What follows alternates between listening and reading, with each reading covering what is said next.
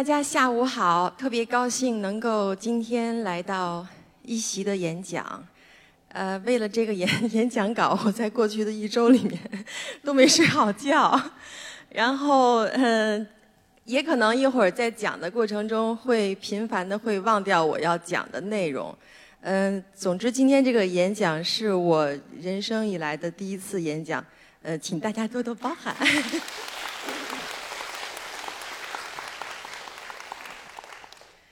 我出生在北京，妈妈是拉大提琴的。她跟我爸爸认识的时候呢，他们是在文化馆。那个时候，爸爸拉小提琴，我上面还有一个姐姐，大我五岁。在六岁那年的时候，妈妈获准说：“嗯，你也可以弹钢琴了。”那个时候，我坐在钢琴前面的时候，脚还够不着地。嗯，小学和初中的时候，我。严重的喜欢流行音乐，呃，那个时候我妈妈是音乐老师，然后她呃每个学期有两百块钱的预算是用来买呃磁带给学生们上赏析课的音乐赏析课，所以每一次在开学之前，我妈妈都会带我去家门口的新雷百货商场去柜台挑。挑磁带，我从众多的欧美港台磁带里面挑最喜欢的。那个时代呢，是呃听音乐是磁带的时代，磁带断了都是用胶水粘上之后，在呃台灯下面烤一烤，这样听起来就依旧是没有任何的划痕。我记得有一有一盘磁带是那英学唱。苏芮的歌，那张磁带叫《不变的心》。在封面上，他是戴了一个墨镜。在磁带的封面上用的并不是那英的名字，是叫苏炳，是为了误导很多购买者。好多人都好奇说：“嗯，你是如何走上歌手这条路的？”嗯，说到这儿又得说到我妈妈了。我的姥姥是住在呃鼓楼那边，离北海非常近。她那天骑车回去的时候，她就说：“嗯，想去母校找找记忆。”所以，她就路过呃中国音乐学院附中的门口了。那天特别神奇的是，戏剧化的是，嗯，学校门口贴出来一个招生简章，就说要呃招新的一年的呃学生。所以我们两个人就成了校友了。后来呢，嗯，记得考大学的时候，嗯，就是当时考学的压力非常非常大，因为第一要嗯面临全国的招考，嗯，中国音乐学院又是全国最高的音乐学府，考试的难度非常大的同时，还要再去准备文化课。嗯，当时我就跟我妈说：“我说如果要是……”考不上的话怎么办呢？我妈当时就说：“你要是第一年考不上，你就第二年考；第二年考不上，你就第三年考。考不上，呃，考上了为止。”后来我想，那我就努力考吧。然后那一年，嗯，全国招生，我们那一届是招了六个人，我是北京唯一的一个考生。我妈妈在考学的时候，她就跟我说：“她说你呃十八岁上了大学之后，家里就不管你了。所以拿到录取通知书的那一刻，我就真的是觉得，嗯，可能真的是要独立了。所以当时，嗯，我做的第一个决定就是说，好，拿到录取通知书了，我要先做到经济独立。”后来我的第一份工作呢，就去了啊酒店大堂给弦乐四重奏伴奏。这个第一份工作大概持续了嗯一年不到一年的时间，基本上把嗯北京东边的酒店都谈了一溜。然后嗯因为是假期，所以从早上的酒店的早宴一直谈到晚上的。呃，吃完饭之后的那个时间大概是十点钟，呃，一个小时我记得是十十二块到十五块。后来我觉得就颈椎好像就不太好了，我就跟我自己说，好像这这个这个第一它不是你自己的专业，第二是不是能够凭自己正儿八经的专业再去闯闯天下呢？然后我就梦想着说，那我应该是不是去一个地儿能唱歌啊？但是我也没有任何关系，不知道怎么去唱歌。这时候我就说我爸说，那你就看看那个《北京晚报》的那个中份的广告栏儿。然后我就看中份广告栏上写着是某某俱乐部招音响师、招歌手，然后招电工、招管工什么的。之后我就应聘之后就开始去唱歌了，去俱乐部唱歌了。晚上的时候。嗯，前两份儿唱歌的地方的工作都持续也就不到嗯两个星期吧，就被炒鱿鱼了。嗯，那个地方的经理就说说，就不太适合在这种地儿唱歌，说你这个唱歌的，嗯，唱的虽然好，但是感觉太学生气了。终于后来我找到一家不嫌弃我的嗯俱乐部，叫百灵，他在。嗯，北京的三元里的嗯一条小马路里头，这个百灵俱乐部呢，基本上晚上没有什么客人，所以对我来讲最好的一点就是我可以经常经常的嗯换想要唱的歌。有一天呢，高晓松和郑钧他们就去这家百灵的俱乐部了。那一年呢是《同桌的你》。红遍大江南北的时候，那个晚上他们是来消费来了。然后我们艺术艺艺术总监就介绍我说说这个是嗯高晓松，当时我还不是特别的认识他，说他是写《同桌的你》的作者。之后呢就留了电话，当天晚上回到。宿舍的时候，我就跟我宿舍的那个室友说：“我说今天遇到了写同桌的你的高晓松，然后嗯，他说让我帮他录小样儿。然后我同我的宿舍的室友说小样儿是什么呀？我说我说我也不知道小样儿是什么，但是我说高晓松说小样是就是你给大明星们学唱之前录的那个最初的那个版本。然后我说那也挺好的。”然后，嗯，反正我说那我就等他电话。之后过了一个星期之后，中午在呃学校宿舍啊房间吃饭的时候，我的室友又问我说：“哎，怎么着了？有下文了没有？”我说：“完全没下文。”然后他说：“那你得去给他打一电话去。”我说：“那就其实我其实我这人不不是特别特别主动积极的人，就是每天都有点挺高兴的那样的。”但是他就鼓励我，逼着我说：“你去打一电话，没什么的，不行就算了。”然后我就去去楼下公用电话给高晓松打了一个电话，果不其然，他把我的电话联系方式给丢了。后来呢，我们就约了说，那就去嗯住在阜成门的小柯家去录小样去录小样那天呢，是呃是一个下着雪的星期二，嗯。路面还是很泥泞的，当时我跟我的主课老师请了假，说我说要去，嗯，流行 流行音乐圈要给他们录小样 我老师说那你去吧。之后嗯，之后到了小柯家之后呢，那个时候的小柯呢也是晚上在饭店里面弹爵士，他弹琴特别好听，白天呢就在家里面作曲和编曲。我印象特别深的是，嗯，录的第一首歌的小样是。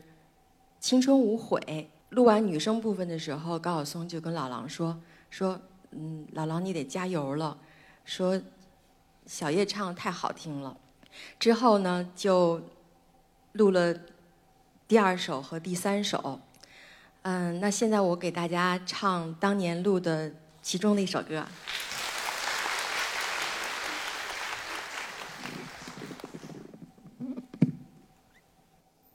这首歌的歌名叫做《回声》。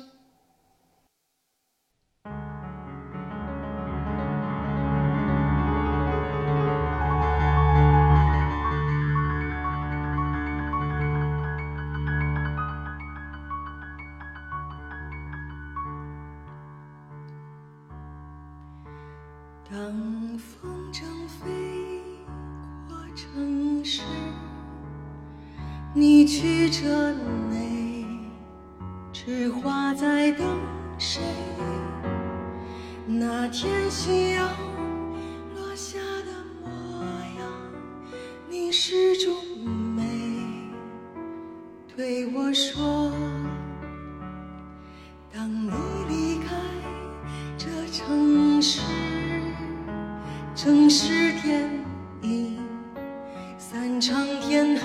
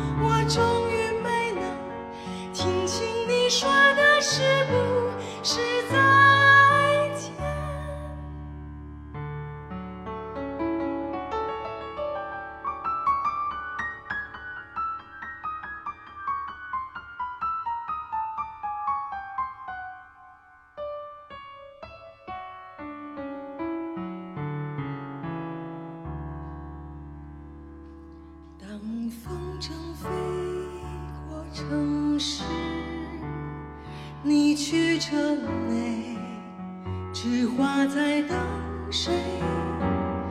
那天夕阳落下的模样，你始终没对我说。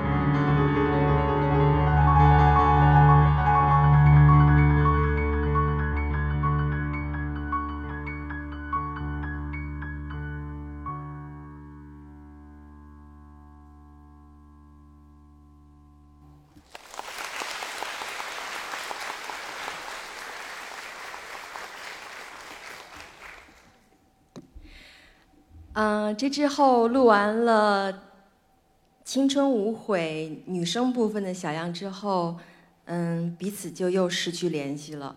之后的一个暑假呢，是我人生的第一次，啊、人生的第一次出境。我去的是泰国和香港。我记得在香港的酒店的时候，给我妈妈打电话，我说有没有人给我打电话？她说高晓松给你来电话了。这中间隔了一年半啊，一年半的时间。然后，嗯，我说那找我什么事儿？他说那几首歌，说等你回北京之后正式进棚录音。后来呢，接接着那几天，我就开始就是嗯，幻想着录音棚的样子了。嗯，在我的印象中，小的时候听过的一盘磁带是张强唱的，嗯。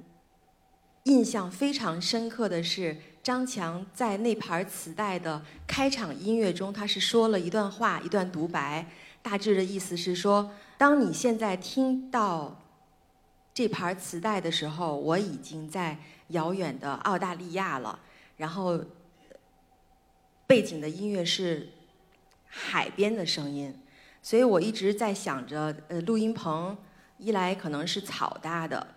二来应该是在海边面朝大海，四面是那种空空的那种感觉的。然后真正去了录音棚之后，发现就是好像是一个嗯很冷静的一个一个样子。后来老狼跟我说是在呃有一次在在他他的那个车上，在车上又听到这盘小样的时候，当时这盘小样所有的男生部分已经确认了角色了，有刘欢，有小柯，有老狼，然后嗯有零点乐队。女生的部分好像一直没有找到能够取代那个录 demo 那个女生的那种感觉。之后的一段时间，我们就频繁的去录音棚录音。每次呃高晓松进棚约我录音的时候呢，他都会把电话打到我们家座机上。电话铃儿一响了之后，我爸就在那个屋就开始听 听我听我说话了，说到底这个青春期是什么样的男生给我女儿打电话？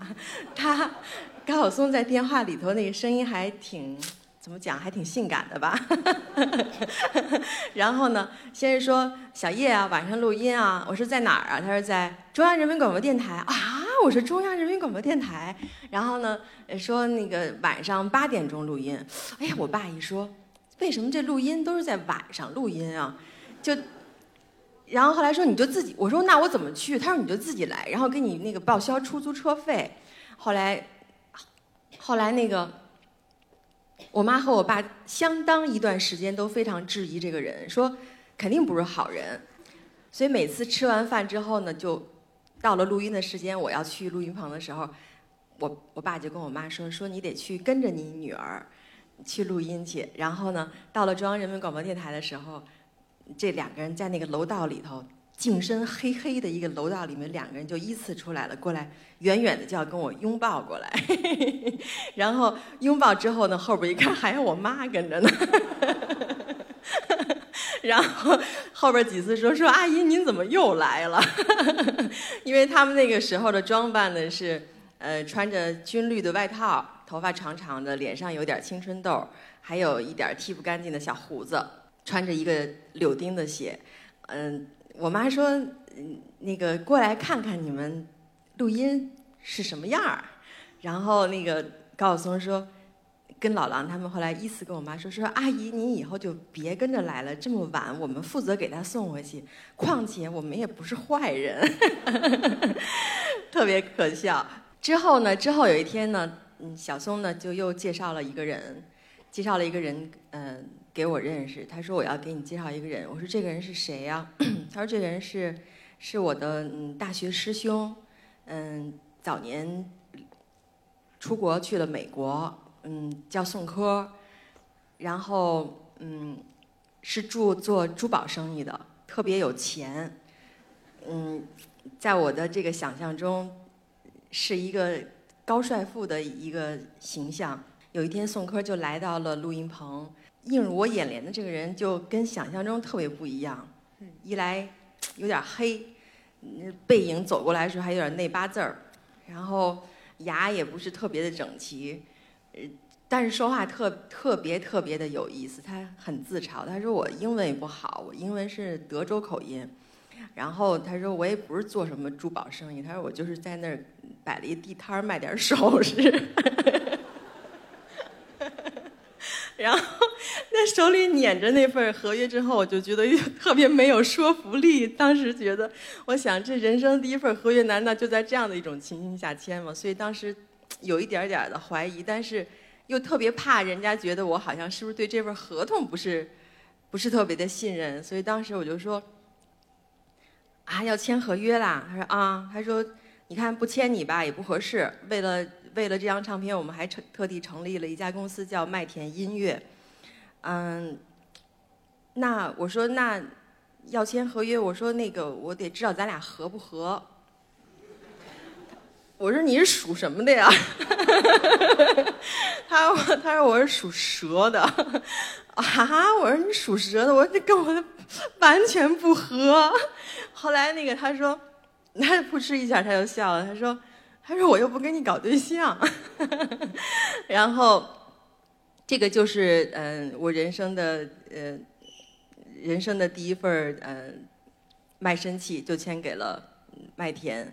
之后过了大概一年半的时间，我爸就说：“说你这孩子怎么干点什么事儿都不跟家里人商量？”我说：“怎么了？”他说：“你那抽屉里那份合约，要是违约了之后得罚两百万。他说那咱们家还不得倾家荡产了？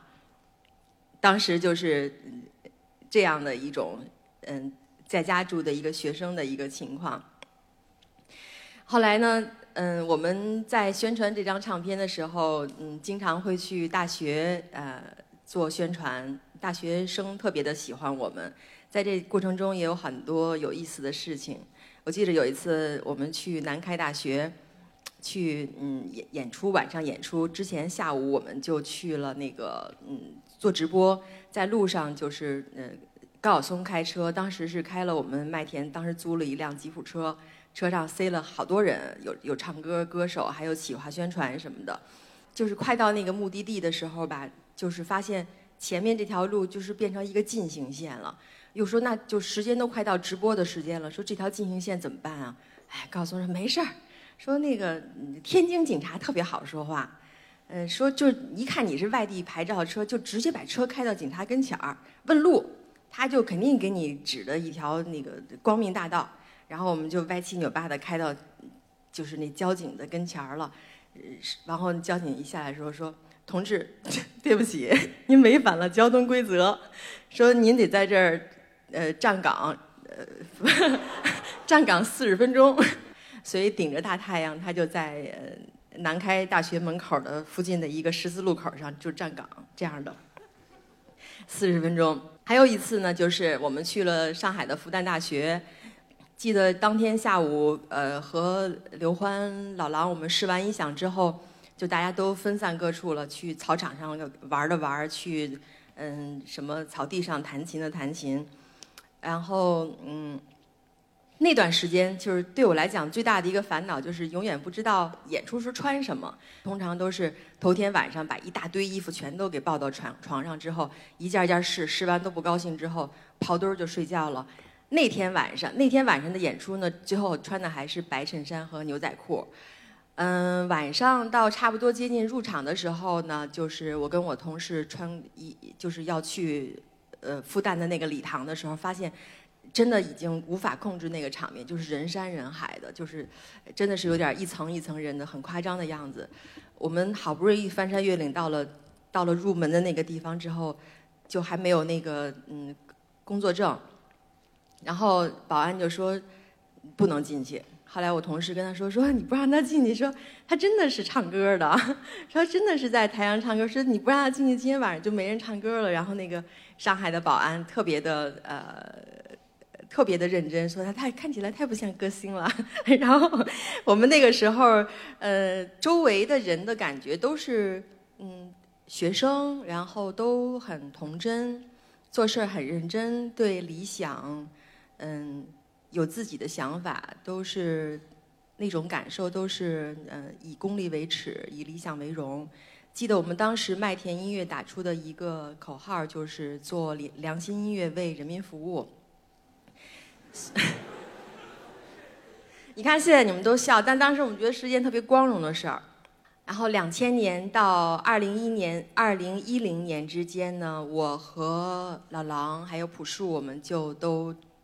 被签到华纳了，在华纳的时候就各自发展，然后各自出各自的唱片，嗯，也在那样的一个时间段里面，还是在去参加呃一些电视的录制，嗯，一些商业活动，包括一些呃颁奖礼，就是基本上是唱着重复的那些歌曲。再过几年的时候，小松就搬到美国去住，然后狼哥就婚后生了个小孩儿，大家呃聚在一起的时间嗯越来越少。那段时间，其实我就有一点点的感觉到，好像事业进入了一个新的瓶颈期，嗯，有一点点不知所措，也不知道说嗯真正生活的意义是什么。我就想那回归生活，但是实际上，当你真正回归到生活的时候，发现。嗯，生活也并不是你想如意就如意的，嗯，所以在那个阶段里头，我是有一点点的，嗯，心是有一点点疲惫的。嗯，二零一二年的时候，在五棵松的万人体育馆，因为高晓松作品音乐会的时候，大家又呃齐聚到了一起。我的印象很深的是下午走台的时候，小柯就左肩右斜背了一个包过来了，然后坐在台上就开始自弹自唱，唱他的《冬季校园》。当时我心里还是蛮感动的，我想他是一个人来的，没有也没有带同事，就是是一种真真实实、朴朴素素的一种很令人向往的一种生活。那当时那个时候大家聚在一起的机会已经不是很多了，在台下这这个第一排的这个位置，我就跟。狼哥，我们俩人说：“哎呀，咱们也真的是没想到能来五棵松演出，因为五棵松是一个万人体育馆，就是他对票房的压力，嗯，其实是很大的。然后老老狼说：是啊，他说今天我还跟我们家人说，他说你看怎么着吧，我们也来五棵松演出了。当天晚上我选了一条白色的裙子在舞台上，嗯，唱《白衣飘飘年代》的时候，那个前奏响起来的时候。”嗯，像过画面一样，我看到舞台上的尘埃缓缓的就飘落在我面前，然后一个熟悉的背景音乐的前奏响起来，嗯，心理上当时的那种感受是，嗯，觉着好像青春缓缓的在离我们越来越远。然后现实生活中的，嗯，有一些茫然，或者是成长的一些遭遇。如今，今天大家依旧在这样的一个环境中唱着一样的歌，当时那种感受就心里一下非常非常复杂。我当时就就哭了，我就也非常的想克制自己。我说，今天台下的每一位观众都是。嗯，来听你们的音乐的这些音乐是陪伴着他们一起来成长的，包括叶培你在内，只是你在中间是一个演唱者。嗯，就是那样的一种复杂，在当天的那样的一个演出中。嗯，那现在我给大家唱嗯这个中间的一首歌，好吧？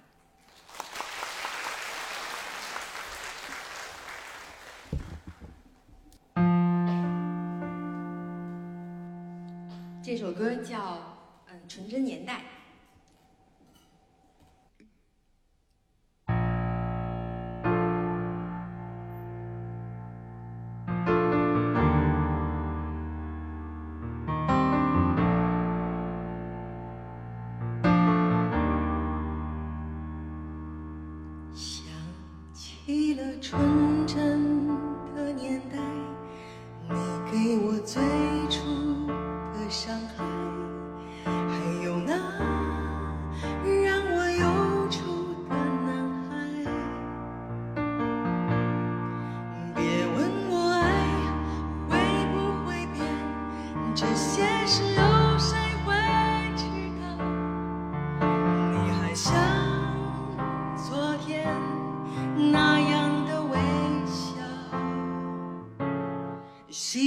想我想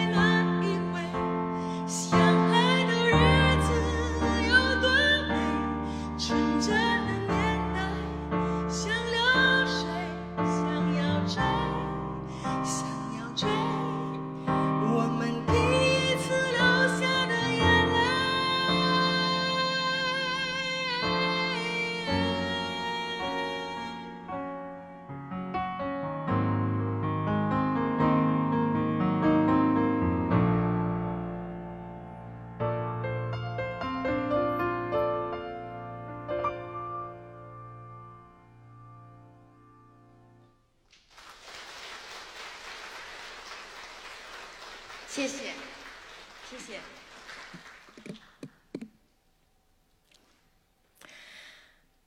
后来我就意识到，以前被唱片公司保护的那种无忧无虑的日子就一去不复返了。全球的唱片业也发生了一些变化，我们现在听音乐都是在线上听了。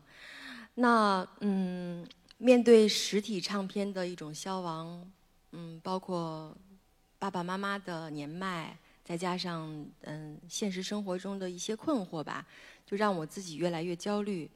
所以这时候我就开始真的在问自己，嗯，为什么你在这样的一条成长的路上会逐渐离自己远去？嗯，好像迷失了自己的感觉一样。后来有一次，嗯，一个特别偶然的机会，一个朋友去介绍我，介绍我去上了一个关于信仰的课。嗯，在两年之后吧，大概就嗯找到了我的信仰。所以在有了信仰的那个时候，我就经常跟自己是说。嗯，要清楚的知知道每一个决定之后，呃，每一个决定的背后是不是你的思路是清晰和和明确的，不要再去糊涂糊里糊涂的去，嗯，不经判断的去做任何事情了。在那个时间节点的时候，我就跟我自己说，好吧，你要开始在做新的音乐了。虽然在之前已经做了几张唱片，但是，嗯，不是一个很勤快的人。也曾经想过说，那是不是做一首两首歌去满足一下市场的需求？但是，嗯，呃，我最终跟我自己说的是，要做一张唱片，不要给自己有一个简单获得的机会。真正踏实下来做作品的时候，好像人也就嗯，慢慢的呃找到自己了。曾经有过一段时间是严重的失眠，嗯。那段时间，每天早上起来的时候，嗯，我拉开窗帘之后，就觉得特别的不高兴。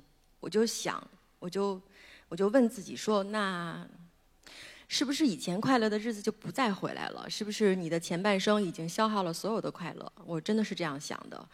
嗯，当我决定一首歌一首歌重新开始创作的时候，因为我需要血淋淋的去面对自己，我需要去看到所有自己。内心中的一个真相吧，那个过程其实还是很很残忍的，嗯，但是当我一首一首疯狂的过程去创作的时候，我发现可能在眼睛的交流中的那种恍惚，逐渐的嗯找到了一种坚定的感觉，在这张新的这张唱片里面，嗯，叫《流浪途中爱上你》，这幅画是我画的，就是 谢谢。嗯，因为在呃创作的过程中，有的时候会画画，有的时候会嗯写字，然后有的时候也会写诗歌。就是这个过程，其实嗯对于我来讲，我是希望能够在一个美好的状态中去探底，已经到了最底部的那个情绪不好的一个反弹，希望得到一个反弹。嗯，所以这张唱片讲的是成长和蜕变。其中里面有一首歌写给我的好朋友的，她是也是一个呃艺术家，是一个女孩儿。我们呃在我情绪不好的时候，她基本上是天天陪着我。这首歌的名字呢，就是叫《红蜻蜓》，因为蜻蜓一生要经历十几次的蜕变才能够飞出水面。嗯，我想人生可能也是这样，经历过那些黑暗之后，我想就嗯。更珍惜光明吧，尤其是那种纯粹的感觉。嗯，在《红蜻蜓》这首歌里面，嗯，我用的是中国的呃五声调式宫商角徵羽。嗯，为什么会用这样的一种方式呢？因为嗯，到了这个年龄，所决定交的好朋友，我们都是很纯真的，是一种纯真的方式。我们已经。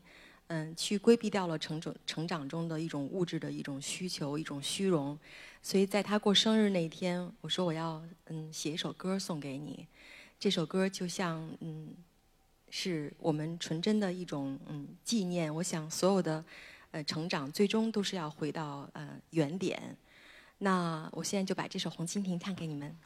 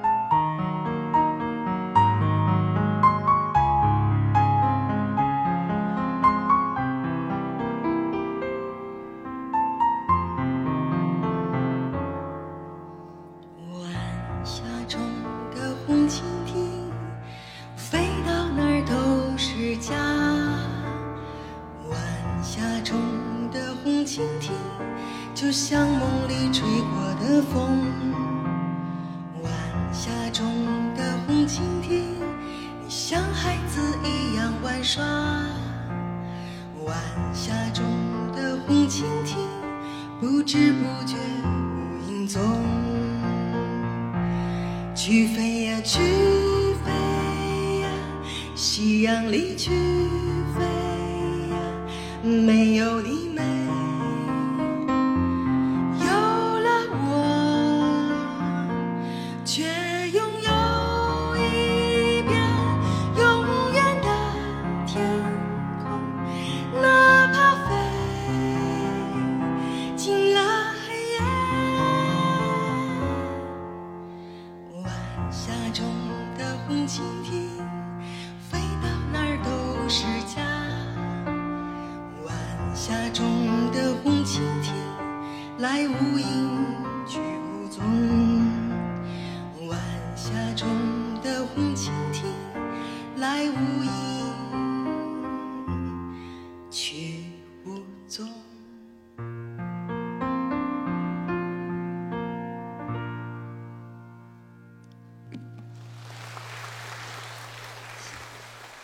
谢谢。嗯，我要的音乐呢是嗯有温度的，我也希望它是善意的，嗯美好的。在这个专辑录制最后的结果中，我跟我的呃呃音乐上的合作伙伴说，我想要加入大自然的声音。那他说是什么样的声音呢？我说我要有鸟的叫声，然后有海的声音。有风的声音，总之包括是知了的声音。我就拿着麦克风去寺院的，呃，举举着手臂在寺院的地方收录了很多鸟叫。最终，我觉得一张唱片可能在嗯完成的这个过程中，我更希望它是送给我自己的一份礼物。这份礼物是经过我所有精心的一种嗯表达和描述的。我想人生可能就是这样，就是嗯，就是一场走过。我想，嗯，认真的走过是赋予生命嗯更多的一种意义。嗯，最后就想跟大家说的是，我想每个人都希望每个人能够找到让自己快乐的方式。流浪途中爱上你，谢谢。